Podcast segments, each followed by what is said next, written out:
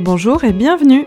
Je suis Constance Déon, coach professionnel et je suis ravie de vous recevoir sur le podcast de Mon Juste Équilibre.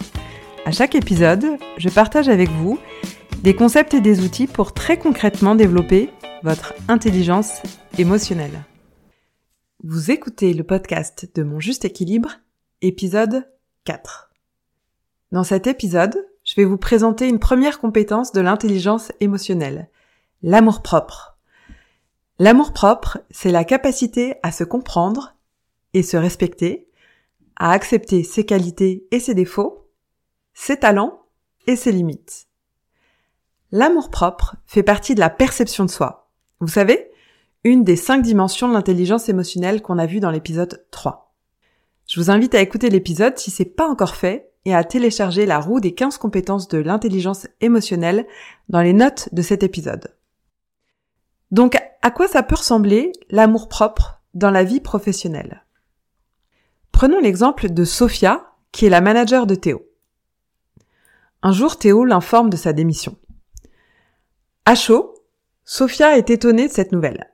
Il y a trois mois, lors du bilan à mi-année, ils avaient convenu d'une progression professionnelle dans un délai d'un an. Pour elle, la relation qu'ils avaient était bonne, malgré quelques points de divergence sur lesquels ils avaient eu des explications ouvertes et constructives.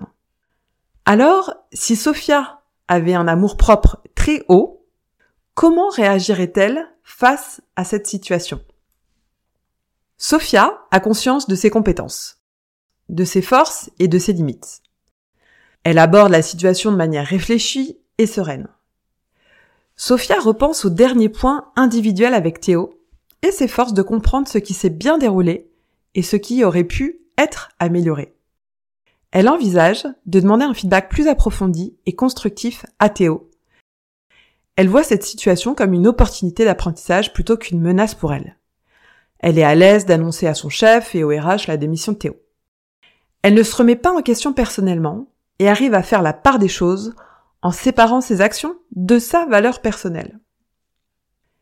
Et si Sophia avait un amour propre très bas, comment réagirait-elle face à cette situation? Plus les heures passent, plus Sophia le prend personnellement. Elle ressasse ce qu'elle a lu 100 fois sur LinkedIn, un cadre sur deux a déjà quitté son entreprise à cause du management. C'est forcément de sa faute. Elle se dit qu'elle n'est pas à la hauteur, qu'elle est nulle, qu'elle n'est pas faite pour manager. Elle n'arrête pas d'imaginer ce que les autres vont penser d'elle et se dit qu'elle n'arrivera jamais à être une bonne chef et à maintenir une équipe motivée. Quelques jours plus tard, Sophia se dit que Théo a pris une mauvaise décision. Elle n'a pas envie de lui demander un retour et se replie sur elle-même. Quand les autres membres de son équipe lui demandent comment elle va, elle veut donner l'image d'une professionnelle qui maîtrise la situation. Elle coupe court à la conversation et évite les interactions informelles avec son équipe. Donc l'amour propre, c'est quoi? C'est l'amour de soi. C'est s'aimer soi-même en étant capable de se comprendre, de se respecter, d'accepter tous nos côtés, les bons comme les moins bons, nos talents et nos limites. C'est aussi le regard, la conscience qu'on porte sur soi. Qu'est-ce que je pense de moi? Quel regard je porte sur moi? Quelle image je pense que les autres ont de moi Bien sûr, ces interrogations ne font généralement pas partie de nos préoccupations quotidiennes. Peut-être par la crainte de tomber dans les comportements narcissiques, égocentriques ou orgueilleux. Pourtant, une dose adéquate d'amour-propre est nécessaire pour établir une bonne relation avec soi-même, puis pour développer de bonnes relations avec les autres. On a vu qu'un amour-propre sous-développé pouvait tomber dans l'autocritique excessive, dans le fait d'éviter les défis par peur d'échouer, d'être dépendant du regard des autres en cherchant constamment la validation et l'approbation des autres. C'est aussi penser qu'on doit être parfait pour être aimé. Ou encore, c'est se comparer très fréquemment avec les autres. Alors, qu'est-ce qu'on gagnerait à développer cette compétence? Bah ça permet de créer sa propre sécurité intérieure, sa force intérieure, c'est le socle d'une saine confiance et estime de soi. C'est se reconnaître humblement tout en étant capable d'admettre ses erreurs, sans se dévaloriser excessivement. C'est également adopter un regard bienveillant et le plus honnête possible envers soi-même pour s'accompagner dans la vie. C'est s'accueillir tel que l'on est, faire tomber les masques et faire la paix avec soi-même. En fait, c'est une grande source de liberté. Ce n'est évidemment pas un exercice facile, et certainement le travail de toute une vie, mais comme toute compétence, ça s'apprend, et ça se pratique. On peut toujours s'améliorer chaque jour, et ça, j'arrêterai jamais de le répéter. Mais rappelez-vous, dans l'épisode 3, on a vu qu'une intelligence émotionnelle développée repose principalement sur l'équilibre entre les 15 compétences de l'intelligence émotionnelle. Même si on a la compétence de l'amour propre très développée, ça peut poser des problèmes.